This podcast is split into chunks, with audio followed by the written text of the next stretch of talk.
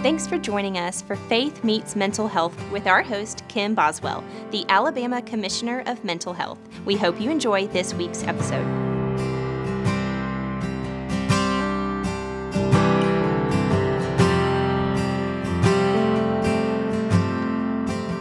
Well, hello and welcome to Faith Meets Mental Health. I'm sitting here with our host, Commissioner Kim Boswell. Uh, thank you so much for doing this. This is such a blessing to not just us as a church, but I know the whole community. Uh, I want to ask you the question um, why are you passionate about this particular topic? Well, thank you, Pastor Chris. Um, really, you know, I feel like all of my experiences in my life really uh, led me to the moment of being appointed as commissioner uh, by Governor Ivey. Uh, I feel like it was absolutely divine intervention in my life um, where, you know, really lots of people come up to me and say, oh gosh, that must be a really hard job or uh, that must be very challenging. And, you know, yes, if I tried to do it in my own strength, it would be. Uh, but absolutely convinced that uh, it is a calling, it is a mission, it is my purpose at this time in my life, uh, in my spiritual journey. And of course, a lot of that comes from my own personal experience of having had some pretty significant challenges uh, the first 18 years of my life and uh, really just working pretty hard at trying to figure out uh, how to process all of that, how to move forward, and really uh, realizing over the years that um, if I stayed really in the will of God and listening to Him, that uh, He would take all of that that had happened and really be able to use it for His glory. And so I'm very humbled by being appointed to the position and just really uh, feel very strongly about educating people about their mental health, encouraging people uh, to get counseling when they need it, and uh, really overall just helping people uh, be able to engage in community. I think probably my biggest lesson over the last 18 months is just how important connection is to our mental health. Um, we can do a lot of things. You know, there are certainly times when people need to take medication, there are times when mm-hmm. people need more intensive treatment. But the most important thing that we can do is be engaged in community. Mm. And the church is so central to that. Mm. And that is the place where so many people feel comfortable going uh, to see that we're going to now have the mental health conversation in that context is just really, really exciting. So happy to be here hosting the podcast. What, what is the most important thing you do each day as commissioner? Um, it starts in the morning when I get out of bed and I do my morning meditation and uh, conversation with my Heavenly Father, honestly. Um, if I don't start my day like that, it can go off the rails really fast. Because in my job, uh, there's always going to be drama. You know, um, this past week, uh, we're really struggling at our facilities, our hospitals in Tuscaloosa with staffing, and we got to a really scary number. And so, you know, when you're thinking about people's lives uh, and you have your individuals in the hospitals and your staff and you're concerned about their safety, it, it could be really easy to get overwhelmed with that and think, oh my gosh, you know, what if somebody gets hurt? What's going to happen? But, you know, one of the things when I realized the staffing was uh, at that place, uh, certainly took some steps to address that, but also sent out my text to Sunday school to everybody. I'm like, look, I need you guys to pray that mm-hmm. that nobody will get hurt, everybody will be safe until we mm-hmm. can just sort this out. And so really the most important thing I can do is turn my day over to my heavenly Father cuz otherwise it you know, it's going to be a challenging day, but when I know that I've done that, I really know that there's really nothing that's going to happen that he can't handle. Mm-hmm. There might be some stuff I can't handle, but there's really nothing that's going to happen that he can't handle. That's right. Wonderful. Thank you. You're welcome. Thanks for watching Faith Meets Mental Health on WFRZ. Please enjoy this clip from our 2022 Faith Meets Mental Health Summit. I'm so glad to see you all here today. I'm especially glad to see our folks from Birmingham in the back from the Love Ladies Center. I had the opportunity to go visit their program on Thursday of this week, and it is a phenomenal faith based ministry. And thank you, Kim and Chris. Uh, I'm so grateful to Pastor Chris for supporting this summit, for supporting the mental health of our church, and supporting the mental health of our community. As many of you know, Pastor Chris came to us right in the middle of COVID, uh, right as we were isolating. And so we got to have a conversation about uh, mental health really because of the COVID crisis as well. And as we know, COVID really rocked the nation's mental health. We all had to stop and think about how we needed to take care of our mental health. And just like physical health, we really do have to figure out strategies to stay mentally healthy. We also learned through that process that isolation is the absolute worst thing we can do for our mental health. And we also learned that we could talk about mental health in a way that we never had before. And so, if there was anything positive that came out of COVID, it was that it opened up a conversation about mental health that we've never seen before. And really, we're here today because of that conversation and because we've really made some significant headway when it comes to stigma. And so I'm just so grateful to be a part of a church community that wants to help address the mental health issue. And probably today, some of you are sort of asking yourself, what can I do about mental illness and addiction? Well, I'm here to tell you today that we all have the power to change lives through relationships. More than anything else, being able to feel safe with other people defines mental health. There is healing power in fellowship and relationships, and now we have the brain science to prove it. Our Heavenly Father understood it from the very beginning. But now we have science that says absolutely connectedness and relationships are extremely important. The nature and quality of our relationships is the very healing power we need. It's really interesting when I tell people what I do, uh, I get a lot of different reactions. Sometimes they say, Man, that must be a really challenging job. Or wow, that must be really stressful. And it always makes me smile because I know it's the cue from the Holy Spirit to tell people what my Heavenly Father has done in my life. So, if I told you the story of the first 18 years of my life, the neglect, the abandonment, the violence, you would probably question how in the world I even became a functioning adult. Certainly, you would never think that I would become the commissioner of the Department of Mental Health. But all praise and glory to my Heavenly Father, He had a different plan. Genesis 50 20. You intended to harm me, but God intended it for good, to accomplish what He is now doing, the saving of many lives. My job is a calling, it is a ministry.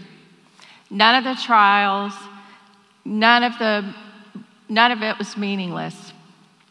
God used every ounce of that to prepare me, to grow me spiritually, and to prepare to serve Him and serve people with mental illness.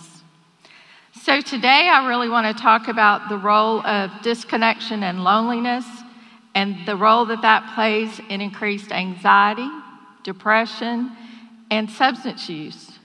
I want to talk a little bit about the brain science and the power of relationships, and also how relationships really helped my spiritual growth as I went along the journey of life. There was a defining moment in my life where I made a decision about how I would operate in the world. Four years ago, through the grace and mercy of my Heavenly Father, He showed me a beautiful painting, and it reminded me of a decision that I made at the ripe old age of seven. So if you guys can put up the, the photo.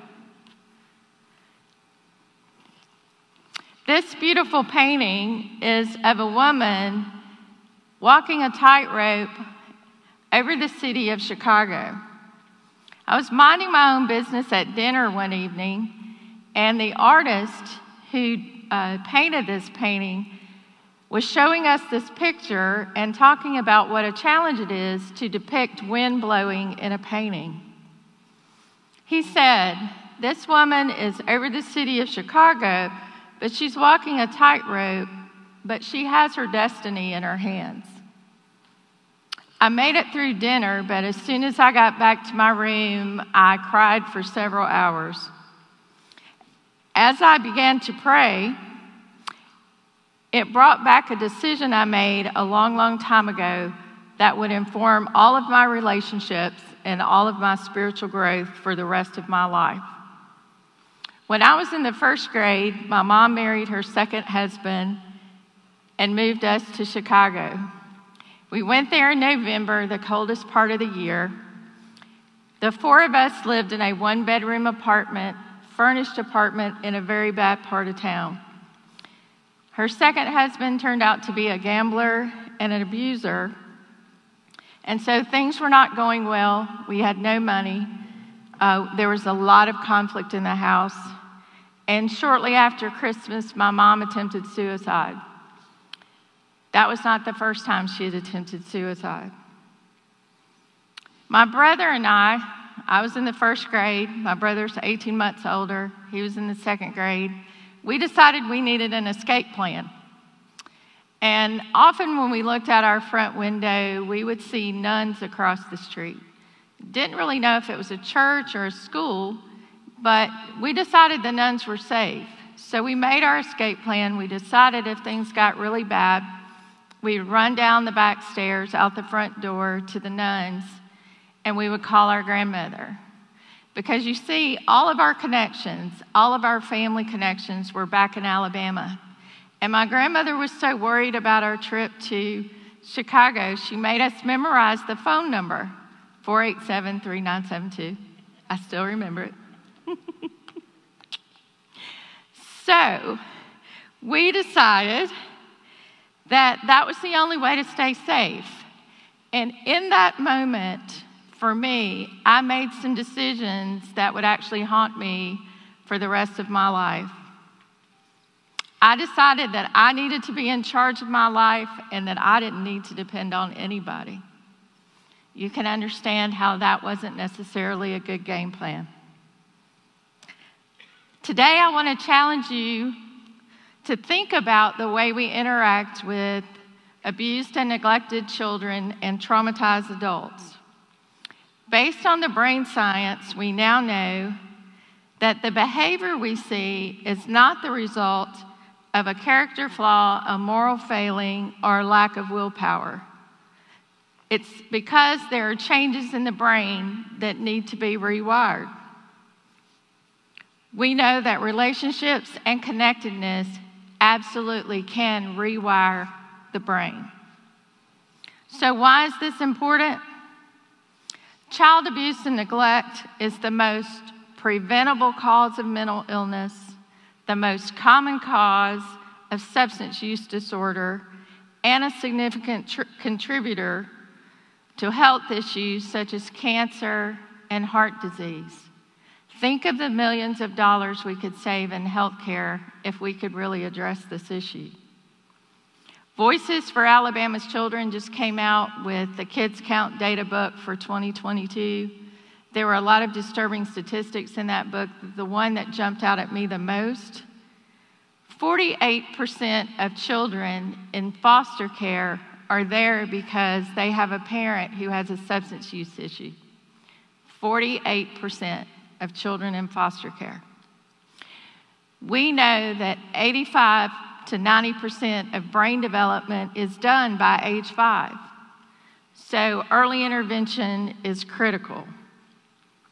We know that kids in pre K are 3.5% more likely to be expelled or suspended than K through 12 combined. Now, the first time I heard that statistic, I'm like, that has to be wrong. And I talked to some folks, Dr. Cooper at Department of Early Childhood Education. Kids get kicked out of pre K for behavior. Kids aren't required to go to pre K, so they can kick them out as often as they want. They don't have to try and figure out how to deal with their behavior. Those same kids are 10 times more likely to drop out of school and have bad academic experience. Those same kids are eight times more likely to be incarcerated later in life. A lot of what I'll talk about today is based on the work of Dr. Bruce Perry, who's a neuroscientist and a medical doctor. I love what he says about incarcerated individuals. He said basically they all have the same diagnosis. And when I heard that the first time, it made me sit up in my chair. I'm like, I can't wait to hear this. He says their diagnosis is what did you think would happen? Really, what did we think would happen if folks are abused and neglected and unable to get the support that they need?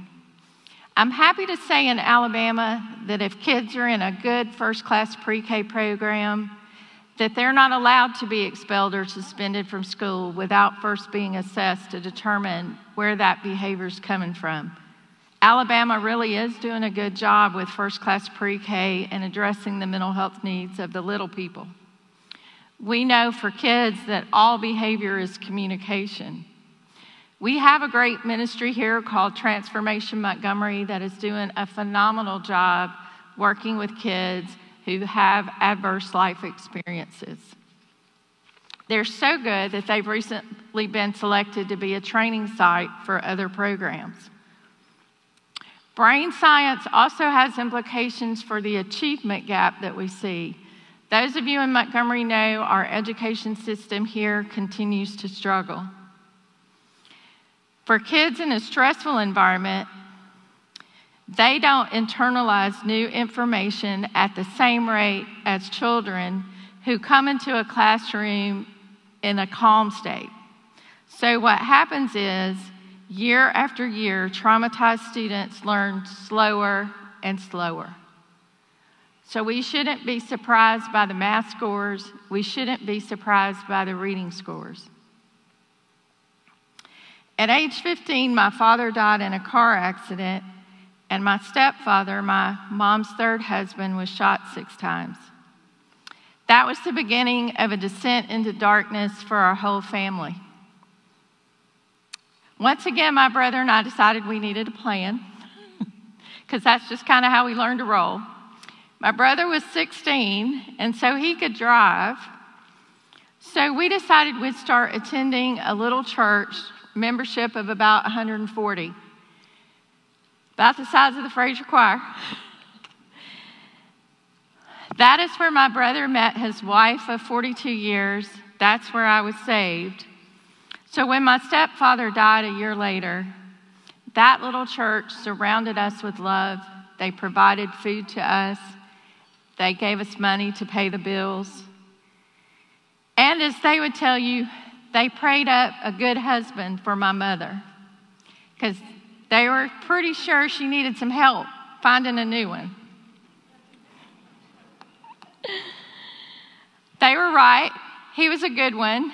And she stayed married to him until five years ago uh, at his death. That church made such a huge difference in my life. I was so traumatized at that point. There were a series of things that happened in my life. And honestly, if it hadn't been for that church, I'm not sure that I would have graduated from high school. In fact, I'm pretty sure I wouldn't have. So, what do we need to know today? There are many factors that shape someone's mental health genes, brain chemistry, their environmental factors like life experiences. We know that about 30% of people will experience some kind of mental health issue, and that of that 20%, one in four will experience a serious mental illness. A recent Harvard survey said of factors involved in depression, the most powerful were related to connectedness. Connections were present even for individuals who were at higher risk of depression as a result of genetic vulnerability or life trauma. In other words, no matter what shapes your mental health issue, connectedness can really be a protective factor in recovery. Right now, we're raising children and youth in environments that are relationally impoverished and sensory overloaded. We've substituted text, tweets, and Facebook posts for conversations. Despite all the advancements in our world, we're not meeting the relational needs of our children or ourselves. Our stress response systems are drained. And if you're in a situation where you're having to worry about food, shelter, or employment, your stress system is even more drained and it's more challenging. One of the best examples of a relationship building organization is known as the Fellowship of Alcoholics Anonymous. It's a phenomenal organization. Their founder, Bill W., understood the power of connection. He created groups who followed the 12 steps and the 12 traditions. Step three is my personal favorite. Gave my will and my life over to God as I understand Him. These steps and traditions are used by many other organizations, NA, Al Anon family groups, we all know that addiction destroys relationships, especially family relationships. Bill W. understood that folks who were trying to gain some recovery needed connections until they could make amends and begin to repair the damage that had been done through their addiction. My spiritual awakening actually began in the fellowship of Al Anon. At age 32, as I was going through divorce, I decided that maybe my life experiences might have had an influence somewhere. From the world's perspective, I was doing really good. I'd finished undergrad and grad school before I was 21 years old. I had a great job. From the world's view, everything looked wonderful. But my spiritual life was a wreck. God, of course, put me in the right place. I was working for a treatment center and surrounded by folks who are in long term recovery. That's when I was introduced to Al Anon. It was the first time I considered surrendering my life to my Heavenly Father. While I had been saved and walked the aisle, nowhere in my brain did I think that what I needed to do was surrender my life to my Heavenly Father. Because remember, at age seven, I'd already made a decision that I needed to be in charge of my life. The fellowship of Al Anon brought me back to my Heavenly Father and brought me into the doors of Frazer. So, what can we do? Conversations promote resilience and help rewire the brain. We need to be better at listening, regulating our emotions, and reflecting. Singing, dancing, or any joyful engagement can help rewire the brain by shifting out of the fight or flight mode and increasing the capacity to manage relationships. I'm so honored to sing in a group called First Light. And I was thinking about that group because the women in that group really have dedicated years, decades, to teaching choir to little people. And I started thinking about all the thousands of brains that got rewired as a part of those kids singing, of those kids performing, and those kids being engaged here at Frazer. We need to be a safe place for people, but that means that we need to take care of our own mental health. Therapy is absolutely a tool, medication is sometimes needed, and hospitalization is sometimes needed. I do need to do a disclaimer because there are some folks you really can't be in a relationship with. You can't be in a relationship with someone who's in active addiction. If you live with a family member who's in active addiction, you need to go find an Al Anon family group. You really can't be in a relationship with someone with a serious mental illness who's off their medication. You need to find a good NAMI group. Those individuals, those folks can help you sort that out.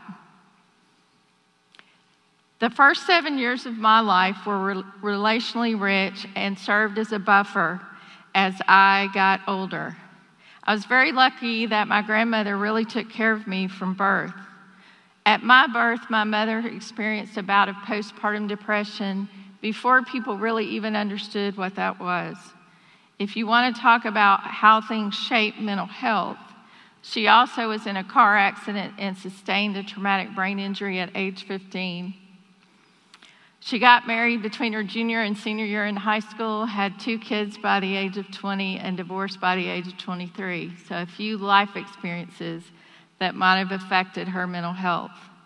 My father's coping mechanism was drinking, which, of course, always caused more problems. But I always got dropped off at my grandmother's, which turned out to be a great thing. We moved in with my grandparents when my parents divorced. It was a great time for us because there were so many people around. We had a 15 year old uncle who lived in the house, we had an aunt and uncle who lived next door. We got up every morning very early and ate a big, huge breakfast complete with homemade biscuits and gravy. Everybody came home for lunch to eat together. It was a textbook prescription for connectedness and it helped rewire my brain, and it was the foundation that I would go back to. In conclusion, I stand here before you today to tell you that I would not change a thing, not one single thing. The first seven years created a solid foundation that I keep coming back to. That tiny little church served as a beacon during a very dark time, and the fellowship of Al Anon brought me back to my Father I have to admit, though, I have to confess because there's some people in the room who know me, fellowship is still hard for me. It absolutely is still hard for me. Those who are in my Sunday school class and are in my Bible study know that fellowship is still hard for me because of the trust issues. I can tell you that the only time my job is ever stressful is when I forget who's really in charge. if I get up every day and turn the day over to my Heavenly Father, things go really great. If I don't, it can go off the rails in a big hurry. Genesis 50 20.